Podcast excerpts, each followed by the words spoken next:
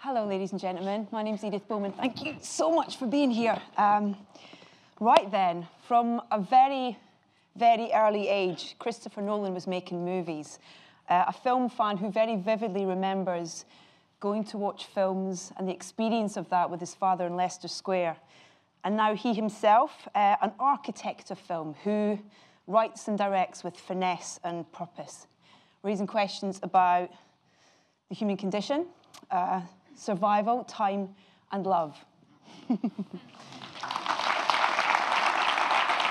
Ladies and gentlemen, please welcome to BAFTA Life in Pictures, Christopher Nolan.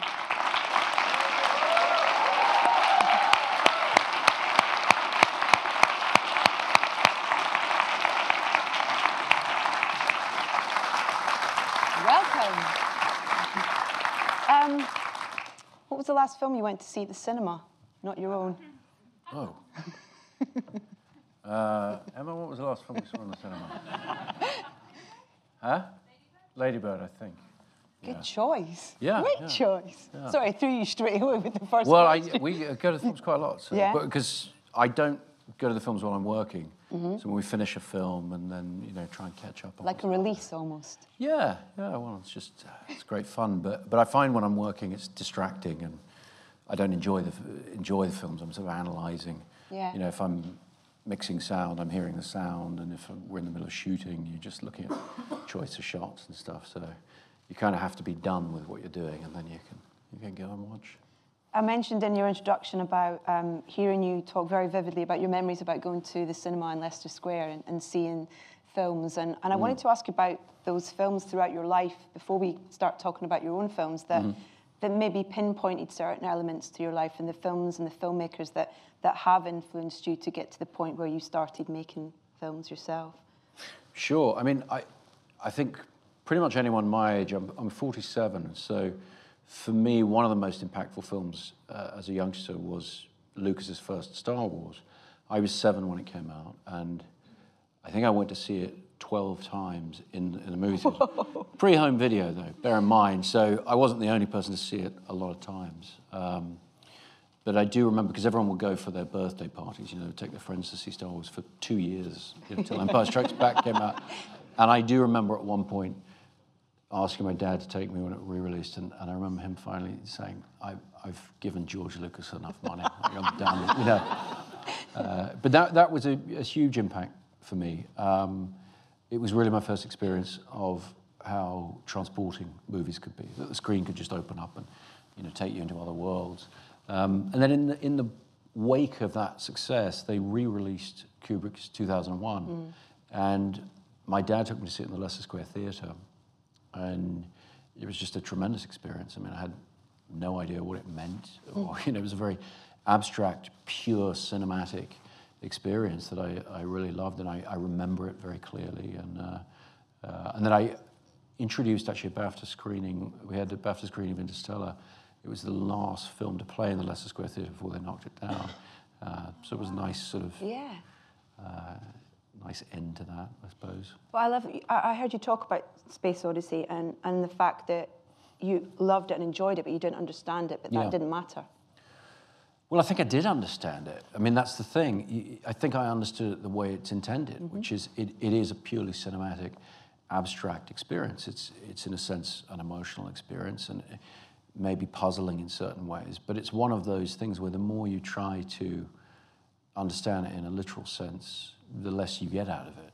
Uh, and I think kids are very open to that kind of experience. Uh, and, and a lot of my friends, you know, went to see that film because we were into spaceships, you know. So we, we just enjoyed it on really, I suppose, just a visceral level, just the, the sheer fun of watching those images.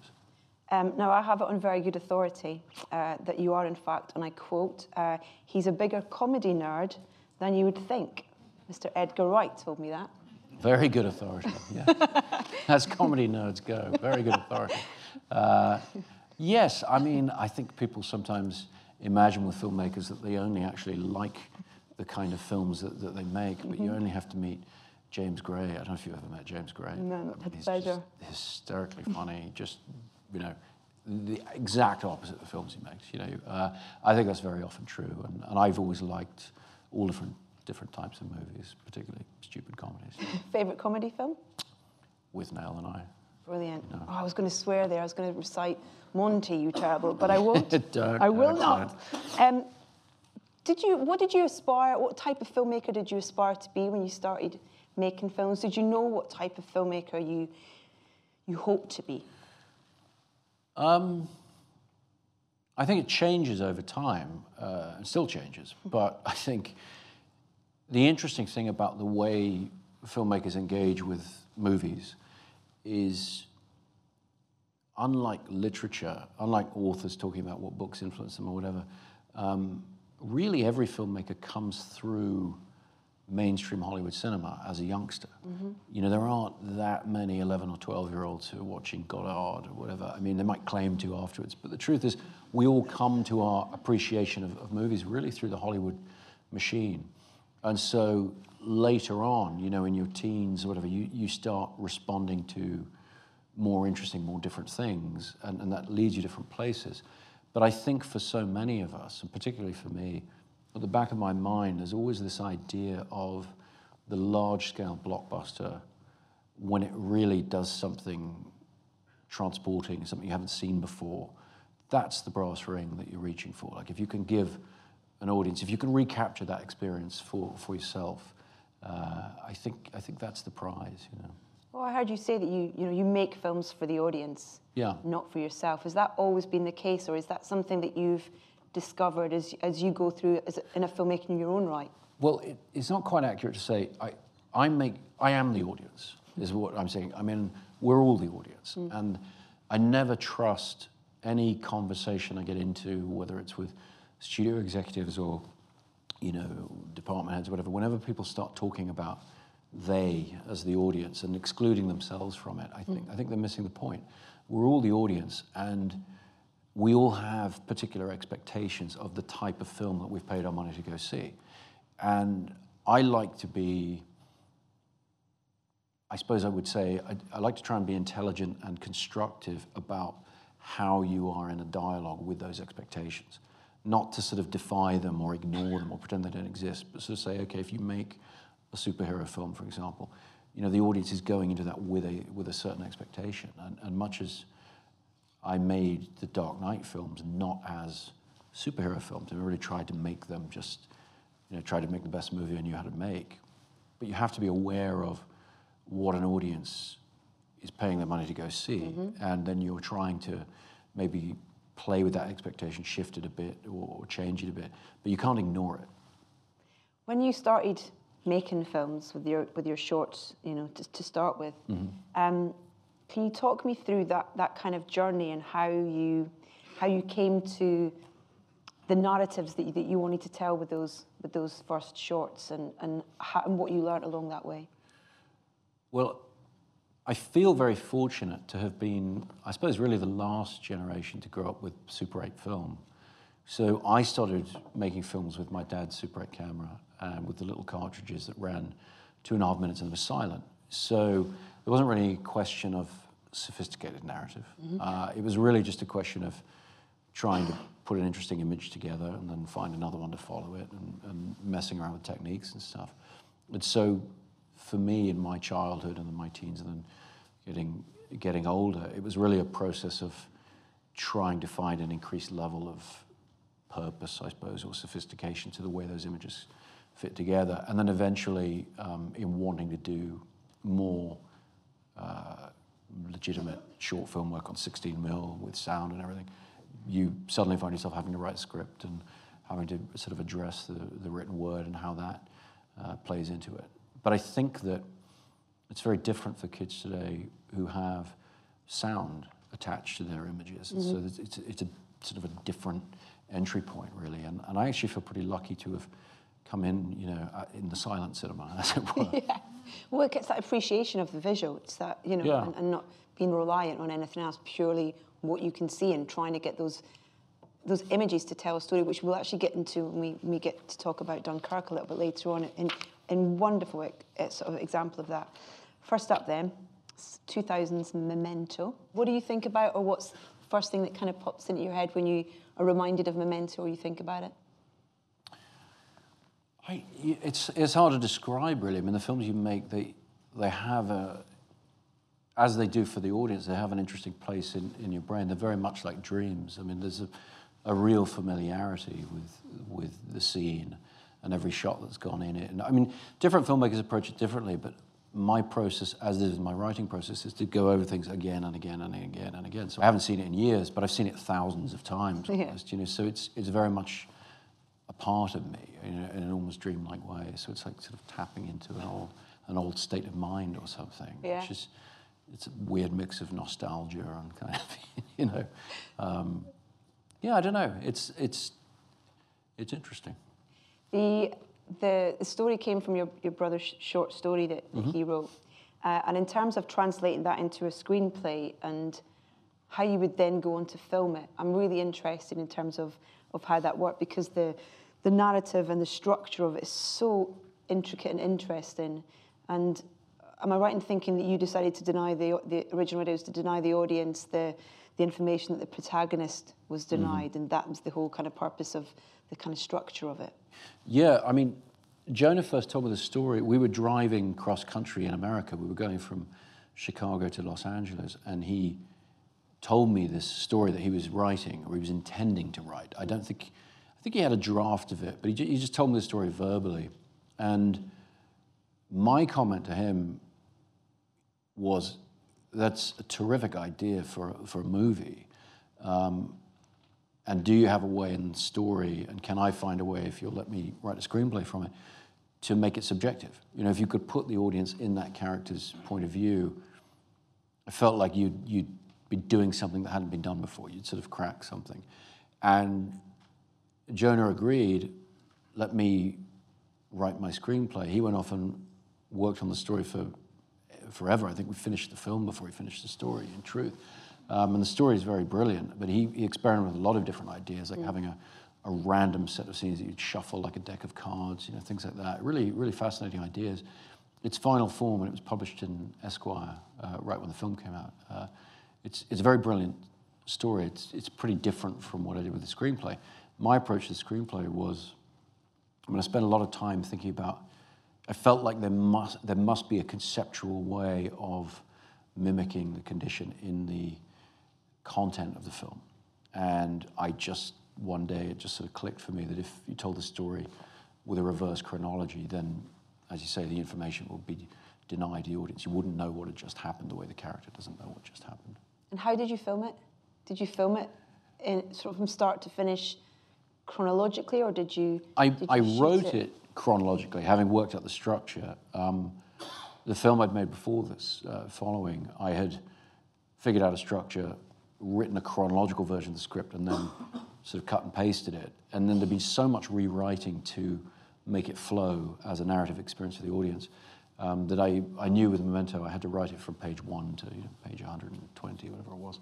Um, when we came to film it, films are shot in a, in a totally arbitrary and peculiar order anyway, based on actor availability, location availability, all of that.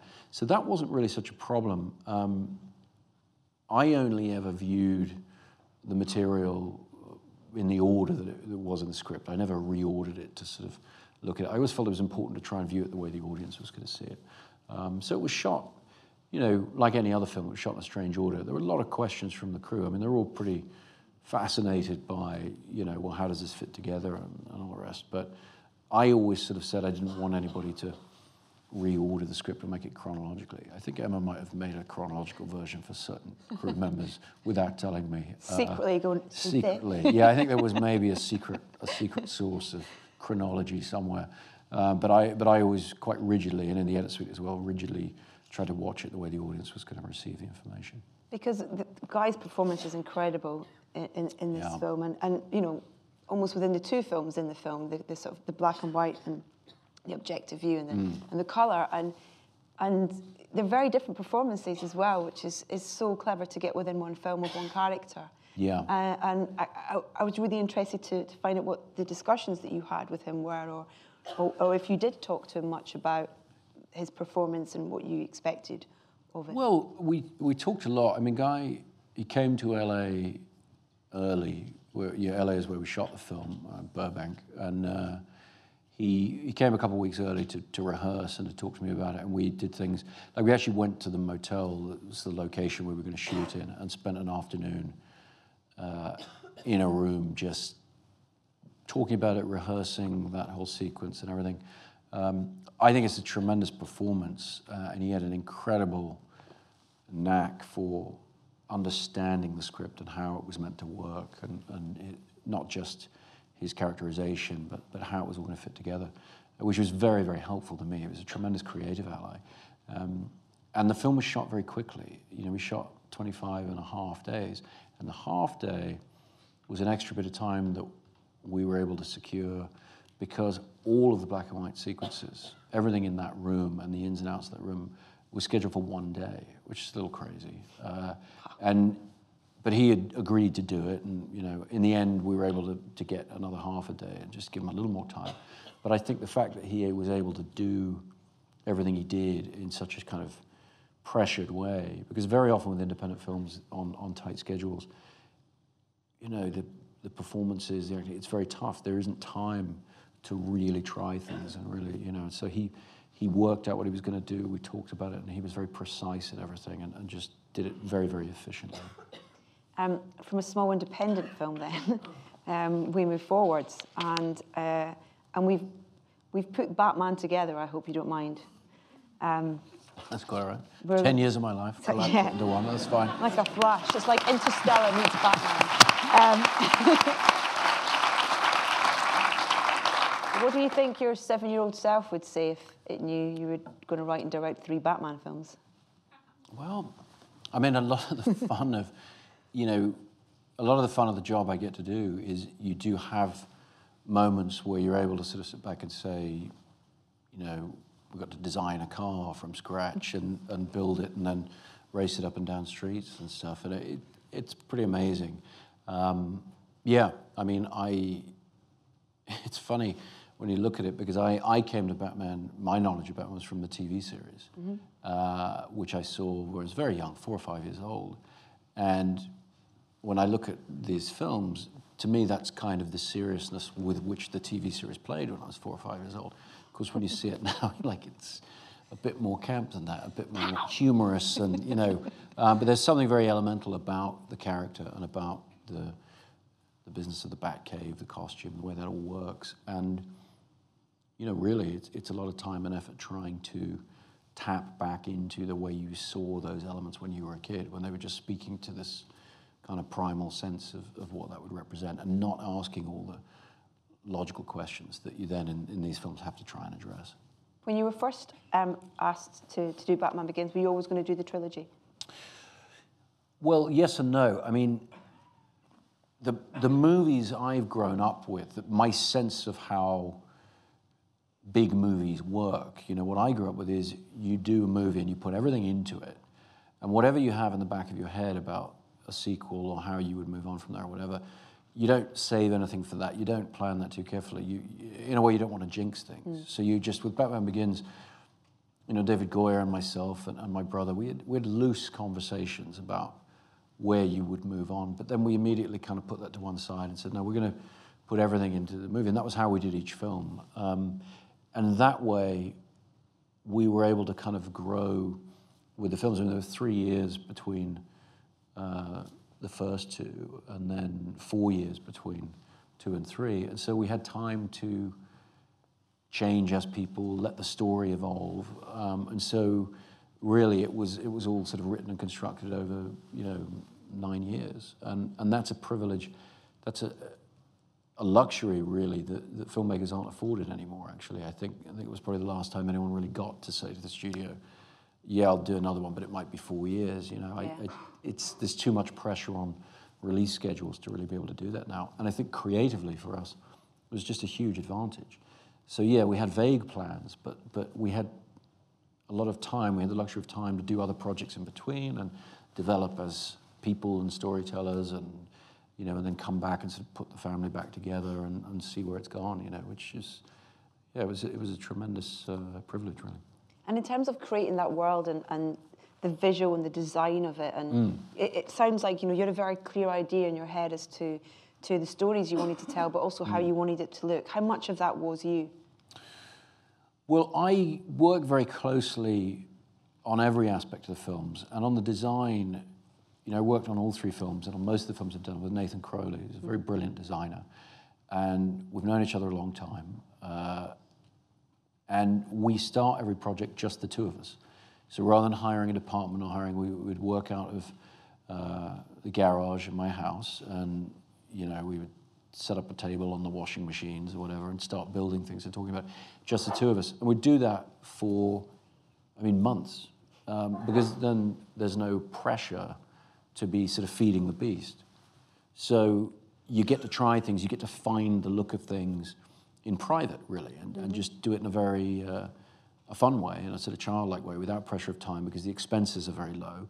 And I would be, you know, working on the screenplay at the same time, and so we'd sort of try and meet and start hiring people as we actually needed them, you know, later in the day. And so that was how the Batmobile was designed and the Batpod and everything. And the truth is, I didn't have a fixed idea of how I wanted the films to look. What I had was a sense of tone that I mm-hmm. wanted.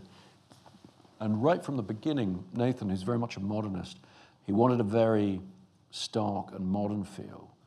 And on Batman Begins, I pulled him back from that a bit. I said, look, I, you know, there have been such successful tellings of this character in a very gothic manner. I don't want to abandon that completely. I want some feeling of that and a bit of the modernism. And then by the time we got to The Dark Knight, we felt we could go further in that direction. And so that became very much sort of more stark and stripped down. And then on Dark Knight Rises, we sort of got to, in a sense, combine the two things. There's a little more romanticism, there's a slightly different, different look. Um, but that's a lot of the fun of making these kind of films is figuring out that whole world. And we do it in a way that's very, very different to the way these films are made um, generally, because we don't hire teams of concept artists and tell them, you know, come up with a bunch of ideas for this, come up with a bunch of ideas for that. We, with every film, we just talk it through ourselves and chat and look at images and just start to try and build it from something small. We try and find a thing that is the jumping off point.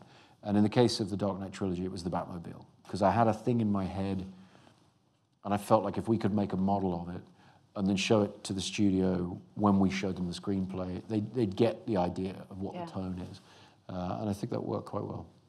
Um, the Dark, the Dark Knight in 2008, and this iconic character that, that you and uh, Lindy Hemming and Heath created for the Joker is is is a character that will go down in history as one of the most iconic characters on film, period, I think. Well, and, and John Caglione, who did his makeup as well, is a big part of that creative process, yeah. And, and I watched this wonderful little kind of behind the scenes film of you all talk, sort of you talking about it and mm. the swatches of fabric, and it was so precise, and you know, it was 10 different shades of purple, but there was one yeah. that was just the right purple. And yeah. can you talk to me a little bit about that creation of that character? Because, as I say, it's wonderfully iconic. Well, I left the purple up to other people because I'm colourblind. so. Not your colour? Uh, no, I, I, can't, I can barely see shades of purple. I'm, I'm red-green colourblind. Uh, so I left that aspect up to Lindy very much. Um, but no, it was, it was a tremendous thing to be involved with because Heath didn't do many films and he would wait a long time between films. As he put it to me, he would wait until he felt he needed to go out and do something else. Like he really would wait until he was hungry. Yeah. He'd wait a little bit too long on purpose so that he'd, he'd be sort of desperate to do it. And um, it was really amazing to sort of find the character because of the Joker, and he understood this. It's so much about the appearance of the character. Um, cinema acting, film acting has gone through various phases. Uh, you know, and if you think about the more external acting of Olivier or Charles Laughton or, you know, that then becoming the sort of method, and you get Brando and then you know De Niro and Pacino and everything, where it all becomes internal. Um, but Heath was one of younger actors today, and Tom Hardy is, is another one I work with, uh, where the two things kind of come together. So there's an interior process that goes on, and Heath was very diligent about figuring that out. But he's also thinking about how the props and the costume are going to affect the movement, the walk. There's, a, there's an external sense that harkens back to almost silent films. And so if you watch the beginning of The Dark Knight and you look at him, right from when he's standing on that street corner, there's a particular aspect to him. It's like Buster Keaton or something. There's just a, there's a physicality that is telling you a lot about the character. Um, and so the hair and makeup tests we did, which we filmed on 35mm and everything, um, they were his chance to start exploring that. And, you know, Wally would light some stuff for him, would get the handheld camera out, whatever, and he would try the coat on, try different knives, different weapons, and, and all that, and start to move with it, try the makeup. Um, I brought in a, a, book I had of Francis Bacon paintings, uh, and I showed that to John and to Heath, and it was like this. To me, it feels like that's the language, you know, the reds and whites, the smearing. There's something there to to inspire us.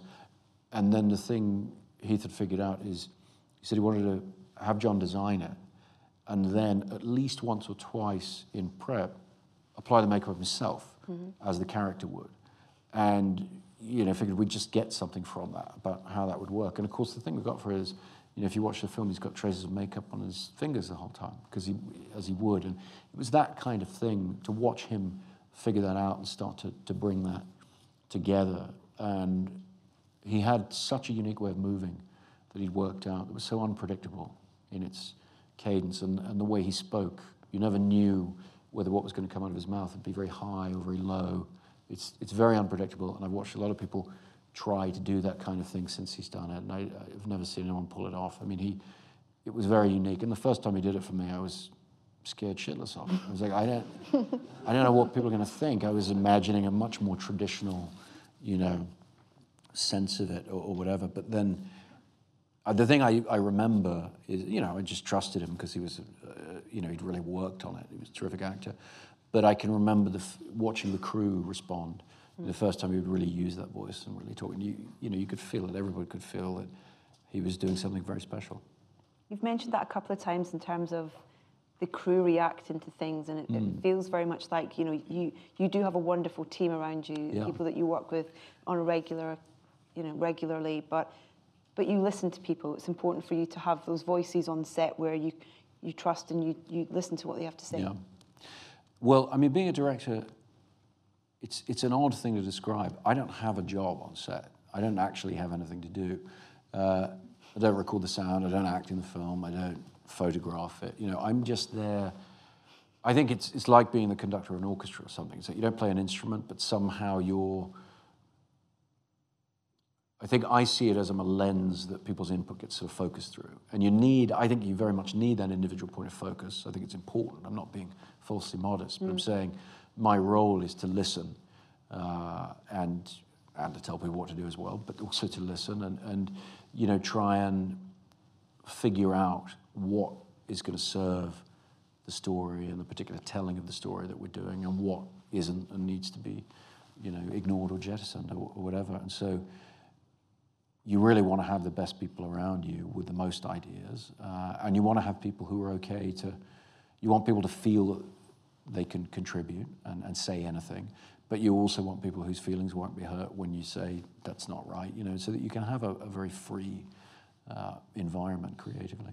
Can we talk a little bit about Wally Pfister, mm. and in terms of, of the work and particularly through these the Batman films in terms of how it looks because you know it's yeah, yeah. I mean, he, he, did a, a remarkable job on those films and on, on all the films we did together. Mm. And we had a we had quite a journey together, really. Um, I mean, he's since you know become a director, so I've used a different DP on the last two films, mm. but.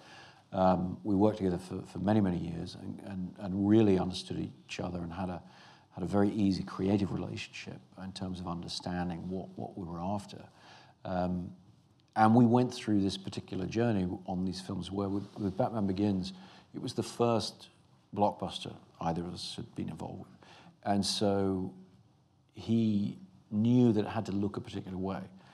We wanted a particular elegance to it, a particular style to it. And so he lit it in a very, very, um, well, he was, was a very fast DP, so it didn't take a long time, but for him it took a long time. It was very precise and very controlled and, and I think very beautiful. Um, we then went on to do the, the Prestige together, and I said to him, I want to do that in completely opposite way. I want it to be completely, I don't want you to light anything. I don't want you to have any stands on the floor or any grip equipment or whatever, just light from windows, you know, whatever. and that film was done very much in that way, and I think I think it's some of his best work.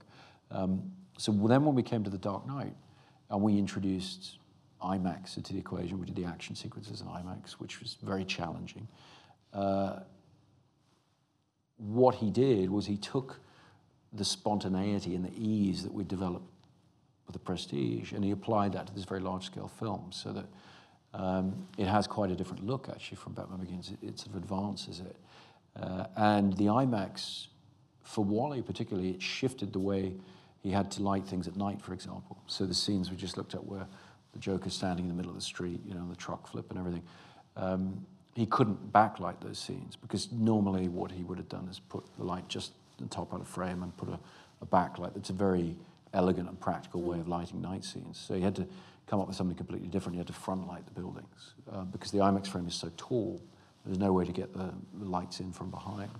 Uh, and I think that's, that's, you know, some really beautiful work that he did to sort of combine that. And then, as with Nathan, I think on, on Dark Knight Rises, he did a beautiful job of almost combining the two different looks yeah. the sort of romanticism of the first film and the, the, the, beautiful lighting of that with the spontaneity and the coldness of some of the things from the second film. You mentioned the, the truck flip. It was one of my three quick questions, actually. Did you flip the truck? actually flip the truck? Me personally, no.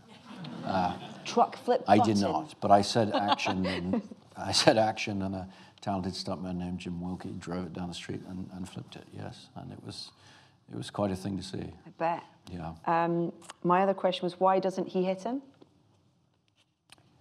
Why doesn't he hit him? Uh, that's a very good question. I'd have to think about that. Batman doesn't kill people. Okay. And uh, uh, no, I mean he doesn't. It, it's an interesting thing. I um, when I signed up to do Batman, my knowledge of the comic books, and I've admitted this probably, was was very slim. Mm. Um, you know, I really knew from the TV show, and I it was a bit of a surprise to me to realize right at the beginning, you know, in talking to, uh, you know, I had friends of mine, a friend called Dave Savo, who's very knowledgeable about comics, and I brought him on as a consultant. And first thing he told me is, and David Goyer told me the same thing. He's like, Batman doesn't carry a gun; he doesn't kill people. And I sort of went, oh, okay. So how do we, you know? Just signed. but of course, that becomes the whole tension. Yeah.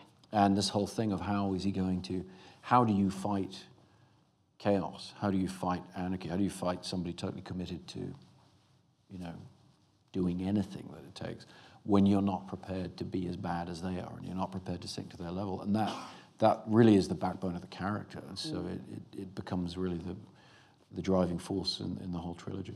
And who drinks Fernet Branca? Michael Caine. Only Michael Caine drinks. Well, Michael Caine loves Fernet Branca, and it, it's it's a, it's made from artichokes, and it's it's quite an intense flavour. He's made you drink and, it. Well, I, yes, we'd been on the press tours, and he swears by it because if you have a heavy meal and you drink one at the end, he, he says you will never feel hungover or no indigestion. And I tried it, and I don't want to say anything negative about this particular drink um, because, in fact, I think in all the years I've been doing big films, for some reason, like the people who make the Bond films, they get given like Aston Martins and things. Like that. never had anything except Fernet Branca after Dark Knight Rises. Simply a case, a large case of Fernet Branca, and so I've been giving it away ever since. And, uh, but no, Michael, Michael absolutely loves the drink, and it's uh, yeah. So we, you know, when it came time to write that scene, I thought, well, that's you know. I love that. I love it was his his thing yeah. within the film. You mentioned the prestige. Do you think um, films are a magic trick?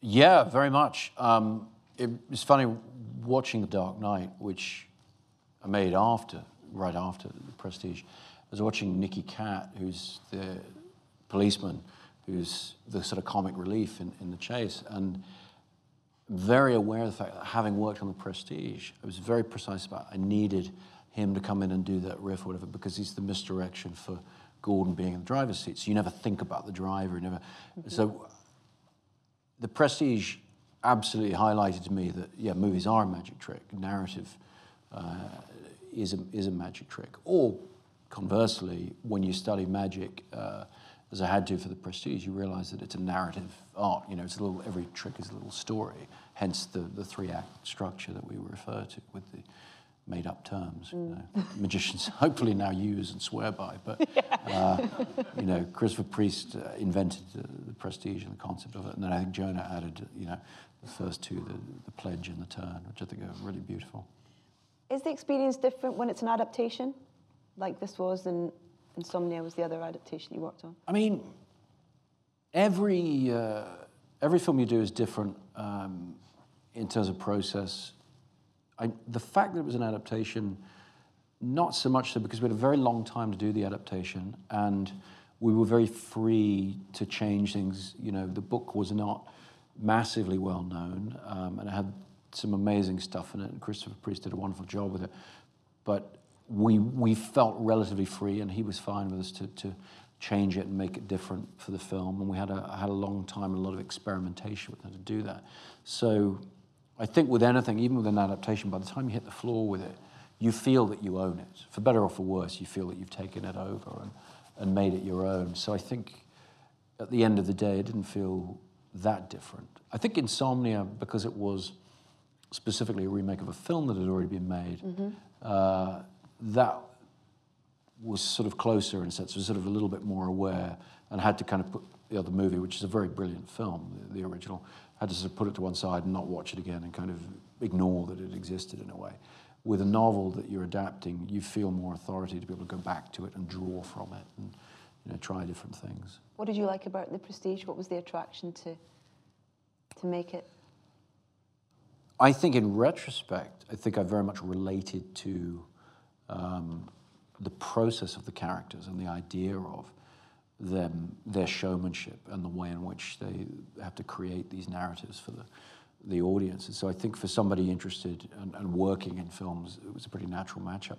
But I think the world of it particularly, I very much responded to. I also, I like films, when I talk about other people's films, I, I like films that don't necessarily have the conventional protagonist-antagonist structure, um, and the film of a rivalry and a sort of duality in that way. Uh, I've enjoyed films like that in the past. I mean, think of Michael Mann's Heat, particularly. That's a great favourite of mine. And you know, films that just have a have a different symmetry to them, if you like. Uh, I think I was very attracted to that. Um, and working with Christian Bale again, who you obviously work with on, on Batman, and, Yeah. and and casting, recasting people that you've worked with before. Is there? I mean, is it just easier? Is it? I, Not necessarily. It depends on the actor. Uh, no, it's uh, there is an ease of communication certainly, but I think honestly, I think for me, what it's more about is that when you work with a great actor, you get excited about seeing them do different things, and so you have them. You know, you don't write the part for them, but they're in the back of your head somewhere. That, you know, this idea of I'd like to see, you know, Christian do this or do that. You know, I'd like to give him a challenge. You, you kind of want to, you get excited about handing him something and saying, what could you do with that? yeah. Have you written roles specifically for actors then? Almost never. Um, you try not to because if you're writing with an actor in mind, you're basically writing something you've seen them do too close. You know, you, you- so I try to just write the characters as the characters. I think Morgan Freeman, Lucius Fox in the Batman films, they, I very much had him in mind when I, I felt I felt like I sort of wrote to his his voice in a way. Tom Hardy in Dunkirk feels like it's the only person who could have played that particular role. very much, but I didn't write it with him in mind. I just wrote it, and then I just was like, I, I have to get Tom to do this, and say, put the mask on again, and you know all that stuff, and you know. But he's, you know, Tom's very loyal, and you know he was, he was willing to come and come and have a go, which was great because I, yeah, I couldn't think of anybody else to do it once I'd written it. We'll talk a bit more about that in a, in a second. Can I, before we move on to the next one, can I, can we talk about working with David Bowie as well on, on the Prestige and what, what that was like, that experience? I mean, it was tremendous. I, I mean, all I could really say. It's the first time I ever went back to an actor who'd passed because he passed on the role uh, through his agent, um, who was actually Guy Pearce's agent. That's how we were able to get in touch with him. But he, he said no, and and I've never done this before because normally when someone says no, you go, ah, fuck you, you know. Uh, you'll you'll see. Come and see the film, you know. Uh, But I Wrong. it just felt like the wrong. I mean, it just I couldn't imagine doing it with someone else. And, and you know, the, and of course the agencies all started sending me every pop star who ever wanted to act to, to do it. And I'm like, no, no, no, the, the, it wasn't because of that. The, something about his presence. And so I called his agent and said, let me try and convince him, you know. Uh, in retrospect, that was probably a cheap trick to just get to meet one of my idols anyway. um, but, uh, and then the thing I did is I very hastily wrote an introduction to the character, which I had been slightly missing from my draft, you know, because I, I looked at it with his eyes in a way and said, okay, well, what, you know, what does it need? It needs a little more shape. Uh, and I flew to New York and I, and I met with him, and uh, you know, he agreed to do it, which was terrific, and and it was wonderful working with him. And the only thing I could say about him is, I've worked with a lot of very big stars, and without disrespecting them in any way, he's the only famous person that I worked with who was just as sort of impressive and elusive at the end of working with him as, as before. I mean, I'm still, I came out of it just the fan that I had been before. It's almost as if I never really got to work with him, you know. Mm. Um, but I knew, that, of course, that it would be one of the great boasts of my life to say that I'd, I'd work with him, which it is, you know. And, uh, and I think he does, a, he does a terrific job in the film. And I'm, I'm very glad to, that he agreed to do it. Glad you went back there. Um, talking about working with an incredible collection of big names in a film, uh, the wonderful Inception. How, how it, was it a rotating set? I mean, the cast are flying around, the camera stationary. It's it's it's mind-boggling and brilliant. Well, thank you. Uh, it was a couple different rotating sets, and there really aren't any visual effects, which is kind of fun to for me to realize, particularly where Joe is. Joe Gordon-Levitt is, is fighting the guy, you know, I mean, they're all in-camera shots, which is, is tremendous fun. But I, I, I mean, there were, there was a lot of thought on Inception, even when I was writing the script, as to special effects techniques. I mean, one of the things that happened on Batman Begins has been introduced to these amazing special effects technicians. By special effects, I mean what you do on the floor, not visual effects, which are post-production effects. Yeah. And so, you know, Chris Corbould and his team did all the Bond films and everything. I mean, they're just these amazing wizards. And I think when I was writing the, the final draft of Inception, it was very much a thought of, okay, could they do this and could they do that, and how would we go about this? And, and knowing that that would be a lot of fun and with the corridor and everything, I, I, mean, for me, it all comes back to Kubrick's work on 2001, where he did, you know, these fascinating things with the rotating sets to simulate zero gravity or artificial gravity where something's rotating. And what I got to do, and this is the fun thing of using film history, is I got to sort of take that technique and then advance it by building a, you know, a track, or having the special effects guys build a track that we could move the camera up and down this corridor and, and extend the shot and sort of really do, do an extra dimension of it. And so, yeah, we built a, a massive rotating corridor. We built a, a, vertical duplicate of that corridor so we could do wire work, like the scene in 2001 where it blows out of the airlock or blows into the airlock from the, the pod. Um, and, and so we also had the hotel room itself where they fight that was a separate rotating set. Uh, it was a huge engineering feat, uh, but these guys, I mean, they really are wizards. They're capable of, of anything. And, and Joe Gordon-Levitt, I mean, I think there is one little shot in there that's a stunt double, just one. And other than that, the double, he was a very good double for Joe, but he just sat there by the side, kind of coaching him, helping him. But, but Joe did absolutely everything and learned how to do it. And those sets were impossible. I don't know how he did it. I mean, you would stand on that set and it would start to move, and your brain just immediately sort of says, "No, this is wrong." You know. You, did you, you ever go? I mean, yeah, we all did because we thought it'd be fun. We're like, "Oh, this is great," and it, it's not like that. It's sort of, you know, the room. It, it's interesting because it's, uh, you know, the, the the room set was sort of eight foot. I think it was like an eight foot ceiling or something, mm-hmm. and then it was, you know, thirty feet wide or whatever. And so you'd stand there and it would start to tip and you'd be fine and it's all very amusing. And then there's a certain point where you realize you can fall 30 feet or something and your brain just immediately panics. I mean, it really does. And they had a big stop button, you know, that if they ever saw it go too far for where the actors were positioned, they'd hit the button and it just stopped dead.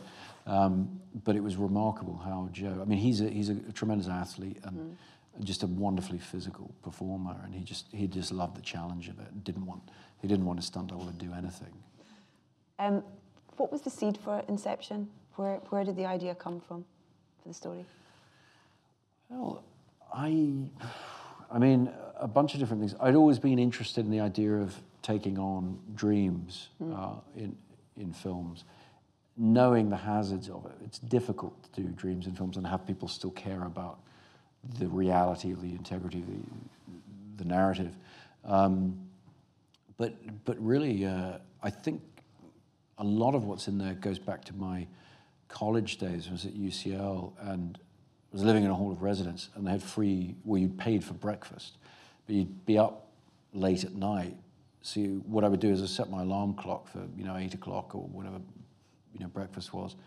Wake up, go go eat, and then go back to bed. And in that state of sleeping between you know ten o'clock and one o'clock or whatever you were doing, um, you could lucid dream. You're in a different sort of dream state, and so it was very productive for lucid dreaming. Lucid dreaming being where you become aware of the fact that you're dreaming, and then you try and manipulate the dream in some way.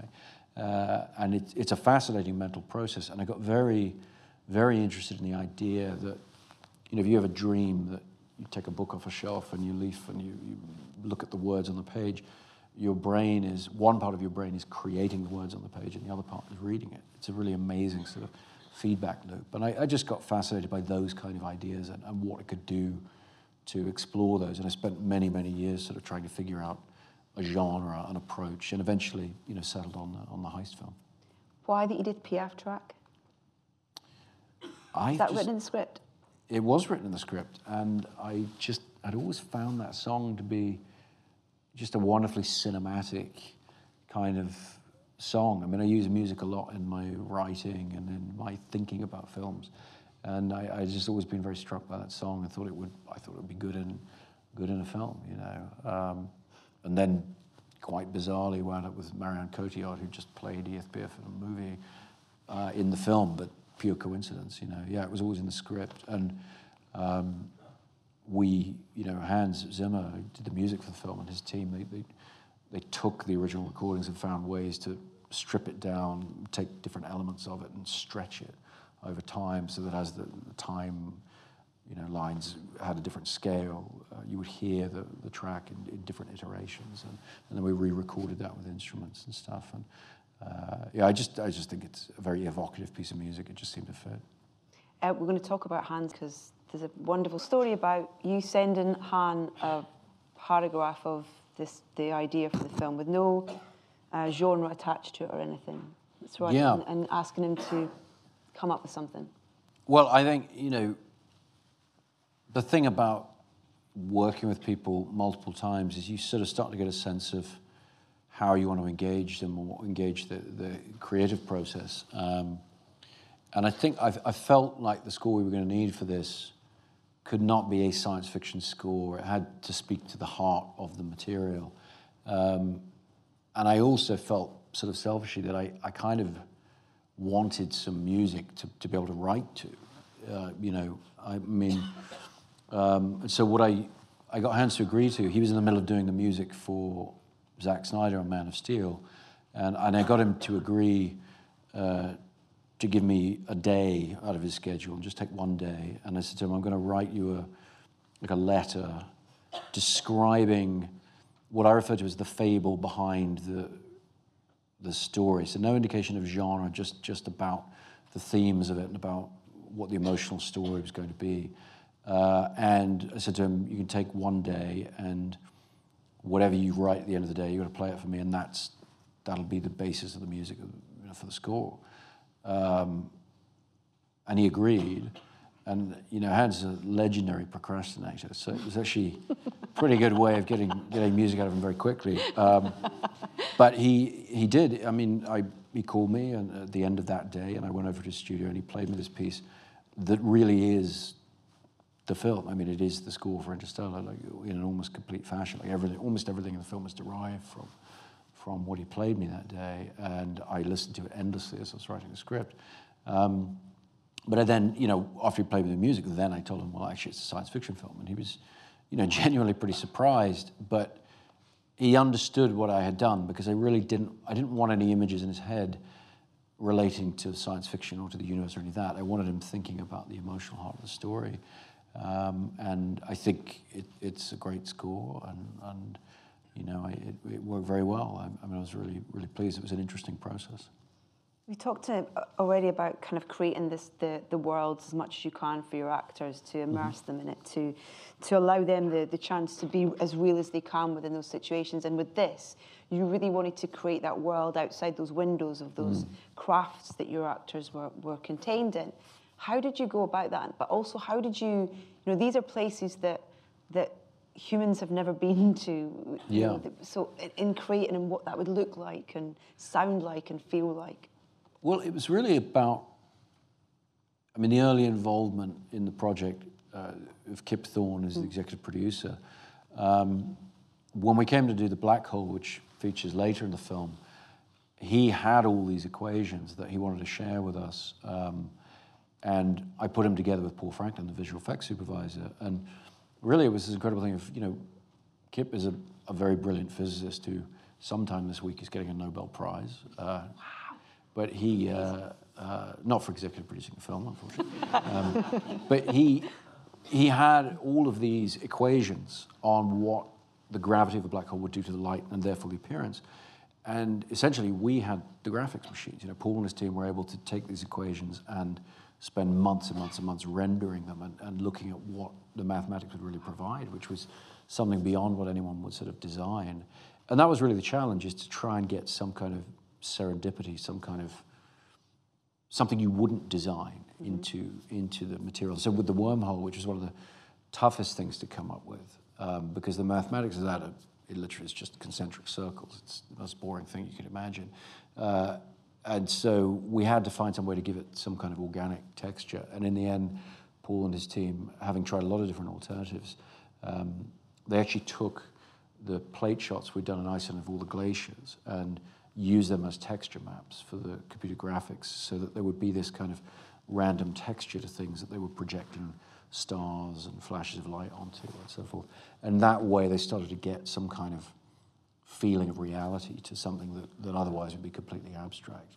Um, so a lot of different a lot of different brains, you know, fed into mm. what it was going to be.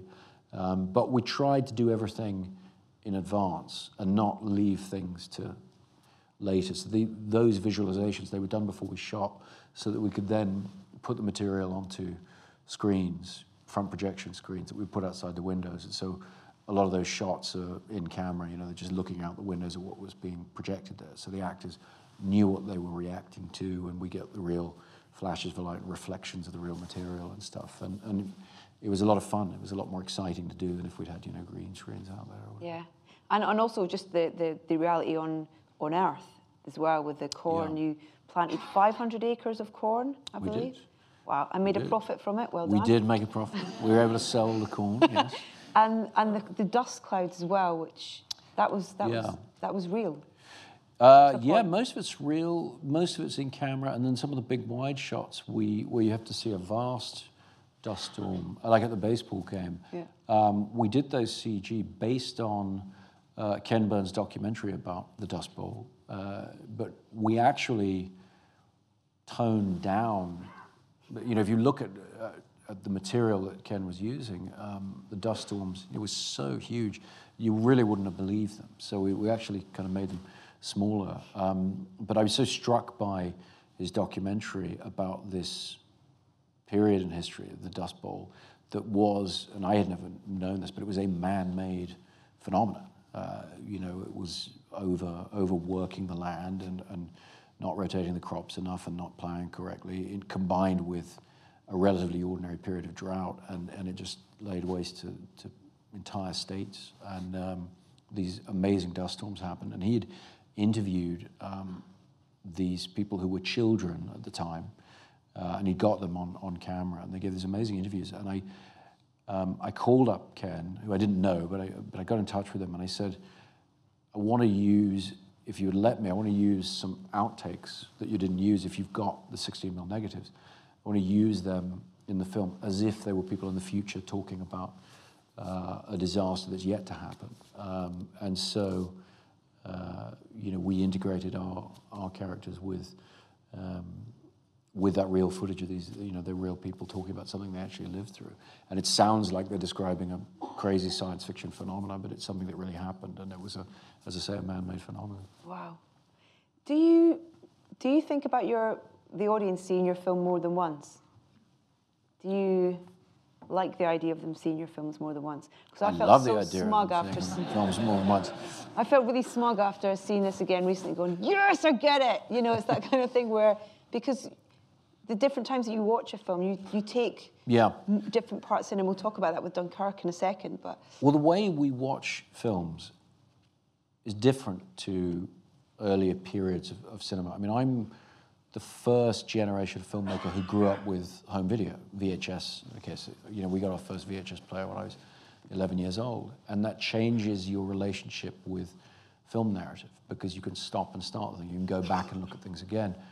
And with all of the ancillary markets now, and they keep multiplying, you know, into different things. Now you've got streaming services and this, that, and um, you wind up seeing films that you don't even like three or four times. I mean, you just do. You know, you, it'll be on an airplane or in a hotel room or on TV, and you watch 15 minutes of it, whatever. So I'm the sort of first generation filmmakers who really had to take that on as a different relationship between the audience and the narratives they're seeing. And so if you can find a way, I mean, Disney were the first people to sort of figure this out with the, the animation they were doing in the 90s, where they started putting in little extra things for, because they realized, you know, kids were getting these VHS and watching them hundreds and hundreds of times.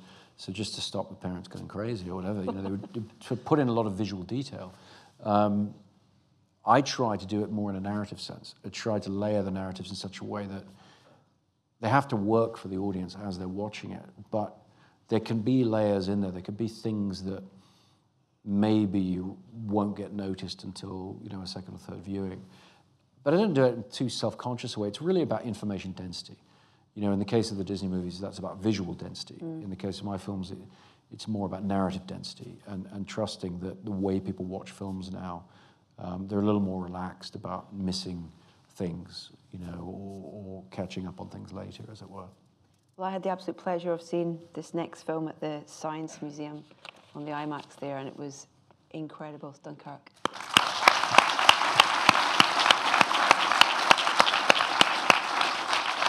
An exceptional film, congratulations. Really, really is. And you know, it's interesting because there's there's there's not much dialogue, but it's an incredible script. And a script doesn't just have to be about dialogue. Mm. Um, and I think there is so much in this film that is in the script but is not spoken. Does that make, does that make sense? Yeah, I mean, I, I'd been making films for years where if you didn't carefully read the stage directions, uh, you were lost. And it was problematic because the truth is the way people, people who read scripts for a living just read the dialogue um, because they're reading so many scripts. And, and, and, it's the same for me. It's a tendency. You skip over the big paragraphs of description or whatever, and you tend to just uh, read the dialogue. And I was interested in, I think partly or mainly because the, this is history. These are actual events. These things really happen, and people really live through it. I think I was interested in taking away some of the artifice of, of how I use dialogue in films generally, um, and seeing what other tools I could use. And so the script was intricately constructed and has all the indications of how things are going to work visually, but not with the dialogue. We just sort of remove that. I mean, I think that's the most dialogue there is in the film, probably. Um, and I found that engage. I found that um, really energized my creative process. Uh, you know, it just made me have to think about the storytelling in a different way.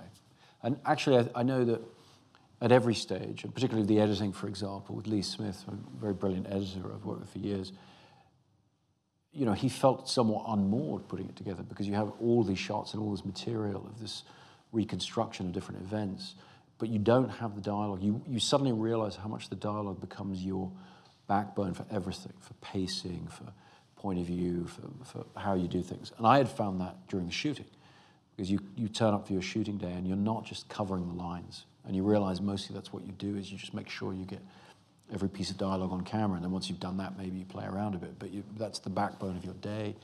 And that was so I'd already sort of got used to the idea, but it took Lee a little while in the edit suite to get used to it because it's it is different, you know, as far as how you're creating the emphasis. And, and uh, for me, it was all about trying to adopt the language of suspense.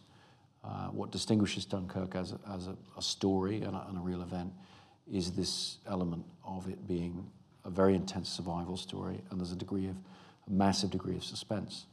And so I was looking at the cinema of you know Alfred Hitchcock and, and Clouzot uh, and the great masters of, of suspense. And suspense is primarily a visual language. Dialogue doesn't tend to, to be the main weapon that they employ. It's, it's a visual language and it's a fairly pedantic visual language. You have to be very precise about showing particular things and ticking clocks and what the particular threat is.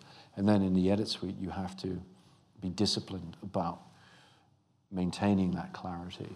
Uh, whereas in action films, you can choose to really play around with that and confuse people about things or whatever. There's, there's just a kineticism that takes over.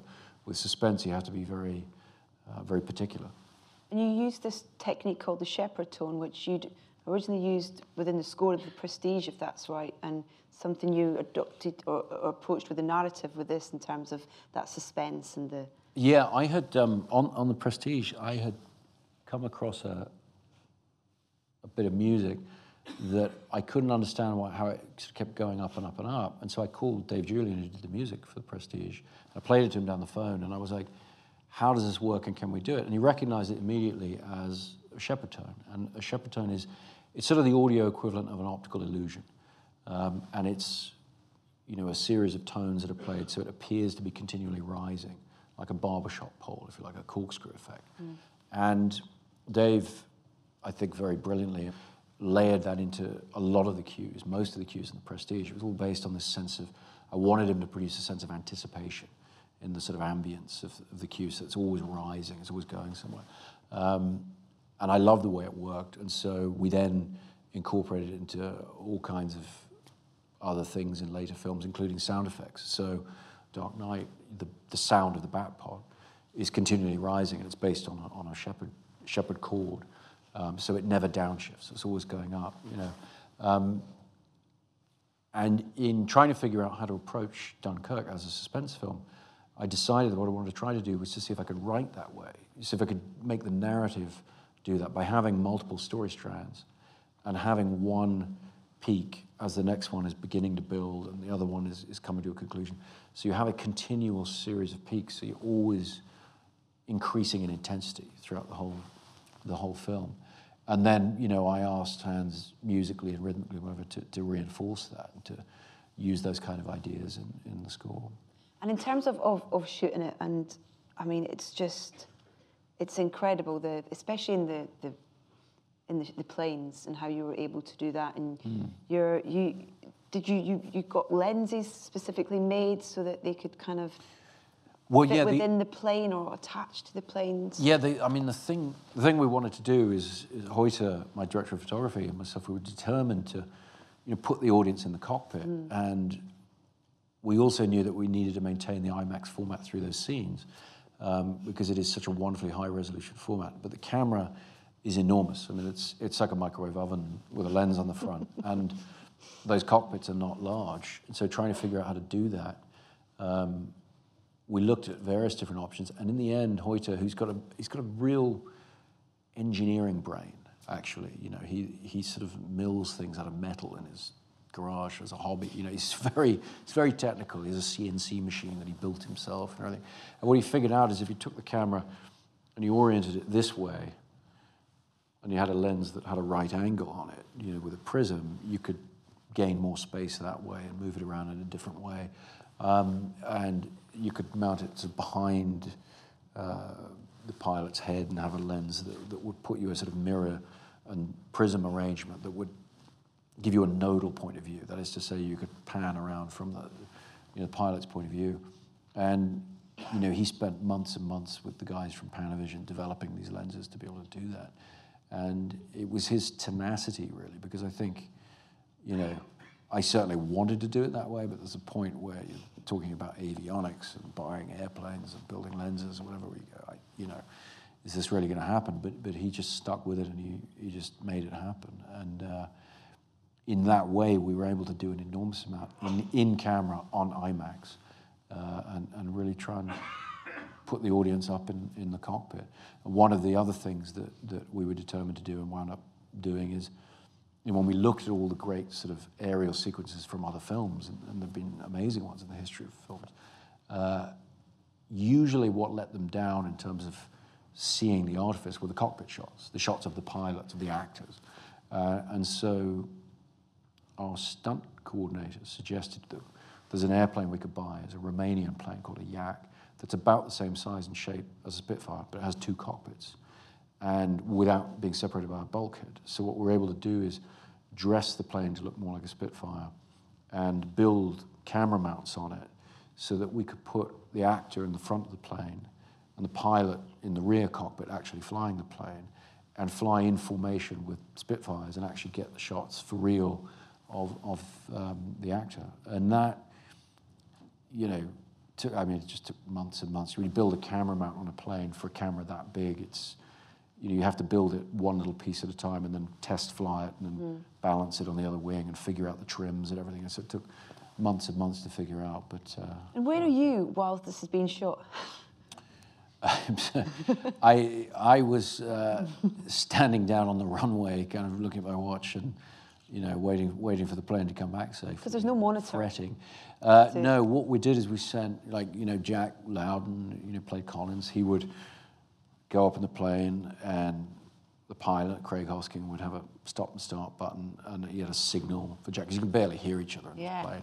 Uh, and he would let him know when it started filming and they would just run multiple takes, which is not unlike the way you have to film driving scenes. So when you film a driving scene, uh, you might have a headset on and a walkie-talkie, but unless there's room for you to go in the back seat, which sometimes there is, you generally have to leave the actors to it and say, okay, just run it four or five times, and then we'll look at the tape when you come back.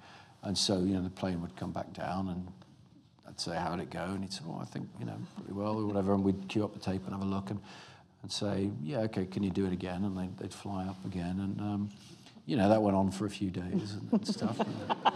uh, it, we had a, a, good machine game. We had a great aerial unit because that was one platform that we had. And then Craig, who also flew the helicopters and flew his own Aerostar, which was a plane that could keep up with the Spitfires, the real Spitfires. And there's this wonderful guy called Dan Friedkin who owns, uh, I think he's got six Spitfires. Uh, he's, he's a very successful businessman in, in, Texas who now is producing movies very successfully, actually, this year. He has several out. And using his money to good use. Using his money to good use. and I think in retrospect, because I was, I once I was surprised that he was, he's a brilliant pilot. He landed the Spitfire on the beach for that sequence. And that required him being on call and being a part of our unit for weeks and weeks, where he could have been off, I don't know, making huge deals or whatever it is, you know, he normally does.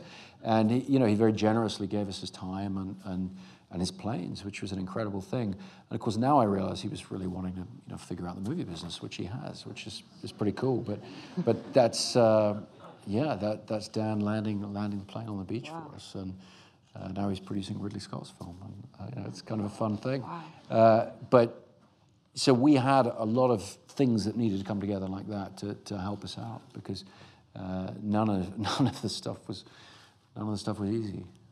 And we just get to enjoy it. That's yeah. the wonderful thing. Right, we have a couple of minutes for some audience questions. Whoa! Um, okay, I'm going to go with this young gentleman in the second row first. Hi, uh, thanks. Hi, Chris. Thank you for everything you've done. Um, the way you spoke about Hoyte and, and the way you spoke about the other DP. Wally. Yeah. Wally, sorry, yeah. So I'm a bit nervous. Um, the way you spoke about the DPs um, very elegantly, and I'm very interested in the process that a director has with their DPs. Mm. What is the one quality you'd put above others in a DP when you work with them? What, what would you say that is? I don't think it's possible to reduce it to individual qualities because I think really what you're looking for is connection, a collaboration. Um, the way my movie sets run, and I think it's fairly typical on, on larger films uh, and smaller films as well, actually, when I think about it. I don't know why I said larger films. It, that relationship is, is the key creative relationship on the set in terms of shaping the day and getting things done. Um, so really what you're looking for is somebody who somebody who listens but has their own ideas and can execute. And so somebody who can uh, work with autonomy and authority. If you have to step off set, they can keep moving the things forward, but who will listen to you and who will try their best to interpret what it is what it is you want. But it's a very very vital relationship, um, as it is with an editor. You know, and I was speaking about Lee Smith earlier, but he's he's an editor I have a very long and productive relationship with because you're you know you're in these very very intense relationships with these crew members. So it's it's important that you find someone that you just have the right fit with. Brilliant. Thank you. Thank you. We've got a question up there. Go. Um, you've done some quite exciting and a bit crazy things with some of your scenes the, the truck flipping, the rotating room, the um, filming from the cockpit. Are there any that you wanted to do that you weren't able to get into your films? Any sort of crazy ideas that didn't come into being? Um, Did Kip say that's not possible in Interstellar? No, Kip was very, he was an enabler. I mean, he was, he was all for, for doing the crazier and crazier things. I think, I'm sure there are. It would be tough to immediately bring any to mind um, because quite often things fall away for budgetary reasons or, or you, you take the idea and you, you turn it into something else. Everything winds up being scaled down. The thing I will say about the truck flip is, you know, for months they would come to me with, you know, like a little, like a minivan and then like a slightly bigger van and say we could flip this over there. And every time I was like, no, no, we, it has to be, you know, will a truck. And so I, I remember the times when I stuck to something and, and then they were, they sort of went, when Chris Corbould finally just went, yeah, all right, you know, and just went away and, and figured it out. Um, but no, I mean, filmmaking is all intelligent compromise. And so, honestly, the, the truth is everything you see is in some way a watered down version of what we all originally talked about, with the exception of that truck flip. That is exactly what I, what I asked for. So, Uh, we've got a microphone up there. Hello, sir. Um, if you could talk a little bit about um, how you got the opportunity to make Memento, which was your breakthrough film, um, because of, obviously Following was your first feature, Yeah. and then you broke into Hollywood. If you could talk about that journey, please. Well, I think in retrospect, what worked well about that journey, uh, I mean, there's a lot of luck involved with all of these things, uh, and that always has to be said. But where I was fortunate is that I'd already written the script for Memento before we played festivals and got distribution for following. And that was, I didn't sort of plan it that way. We just, it took us a long time to get anybody to pay any attention to our first film.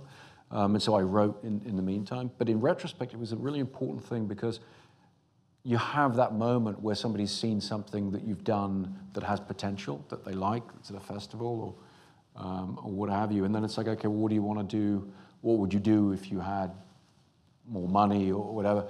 To be able to actually hand them a script and say, this is what I'm doing next.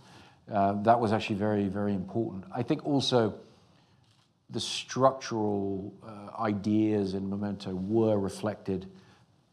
They, they were echoing what was in Following as well, so people could look at that film and see the potential of how the other film would work. So I think that was a very powerful kind of one-two punch, if you like, in terms of trying to trying to you know break or trying to leap over that that barrier to getting your first kind of budgeted film done. Because I, for people who don't know, I mean, Following, you know, we made it for no money. I mean, I just paid for it out of the money I was earning and the job I was doing. We shot on weekends, on all of that. So it, it was a no budget film. So it was that leap to, to a, a budgeted film that, that we're talking about.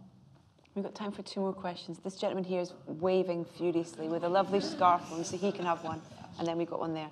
They better be good. I'm just saying. Okay. No pressure. Okay. Congratulations on an amazing body of work. It's uh, really fantastic. Um, it's going back to the uh, Hans Zimmer's score for Interstellar. Um, I'm really interested to know on, on how you actually. It's, it's almost like the music, the, the sound design was incorporated into the music itself. It's like rattling of the spaceship suddenly become notes and sounds like that. And also, just quickly, the, the organ Um, was that in the original piece that he actually gave you, that he worked on the day? I was, I was fortunate enough to go and see, um, be at the Albert Hall and see the, uh, uh, the, live the live orchestra, which Oh, was absolutely amazing, and that organ was incredible. so, um, could you talk a bit about that, please? Sure. Um, I mean, as far as the integration of music and sound goes, uh, we've always, I've always had the sound designers work very closely with the composers. So we were talking about Shepard tones earlier, what Dave had done and what Richard King, the sound designer, would do. And, and, and there's always been a back and forth. The other thing I've always done that, that both Dave and Hans uh, had accommodated was, and, and this was very much the case on Interstellar, we get many, many tracks. So it's not like here's a piece of music and you just figure out how loud you want it, um, usually pretty loud. Uh, it's, it's really about you know, hundreds of, of tracks. In the case of Dunkirk, thousands of tracks, literally. And so you're able to integrate them with the sound effects in very particular ways and bring out particular sounds and strip everything away. Or, I mean, Dunkirk's fresher in my mind because we just made it, but um, like the boat engines are uh, carried by the music track at some times, and then other times they're the sound effects, but they're always in rhythm and in perfect sync and everything. And so we've always tried for that integration because the truth is, you have a very limited amount of audio real estate in, in a film, in, in a mix. And so you can't have pounding music and pounding sound effects. They have to work in harmony. And, and so the scene we showed from The Dark Knight, which is the truck flip, the whole car chase, that doesn't have any music on it. Uh, and because we needed a pause there. And so we had Richard King analyze the sound effects in terms of the low end elements being like drums and the high end elements being like uh, you know, violins or, or, you know, little ticking sounds or what have you. So we've always tried to view the soundtrack very holistically as music and sound together, not as two separate elements. And Pro Tools technology, which is what you know everybody uses on the stage, it really allows you to, to interweave these things and play around with that in a very careful and particular way.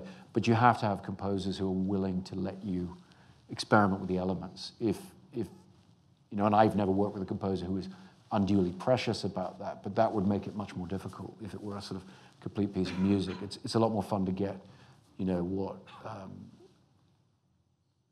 you know, I mean, Hans would always refer to it as a Lego set, you know, these sort of blocks that you can use and, and play around with.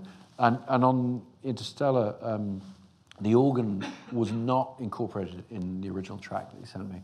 Um, it was just something that I really wanted to do. I felt like it would be the right sound for the scale of film we were making, and there was something about the history of it that felt right to me in terms of instead of going in a science fiction direction, we're going in a modernist direction. And he very much liked, liked the idea. And interestingly, even though Hans grew up, uh, you know, he would play, he, he would experiment on the organ in the town where he grew up when he was very young. He'd actually never used an organ in any of his scores, uh, surprisingly. Uh, and so it was a, it was a very unique and new challenge that he had to wrestle with. But I think it really, uh, it really inspired him, actually.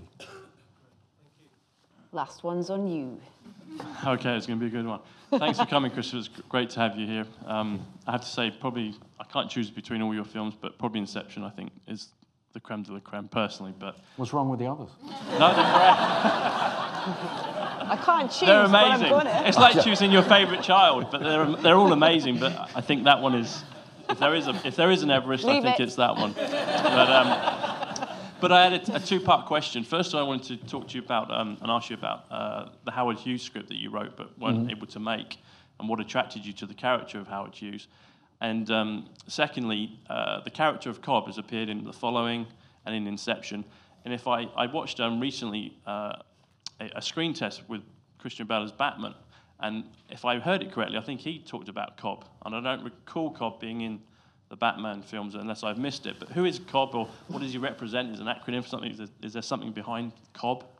Corn on the cob? Nothing, Corn on the nothing, cob? nothing massively mysterious. Uh, it's just a name I use that I like the sound of, and so coming up with names, as any of you right now, I mean, it's just a pig. It's just a, it's it's tricky.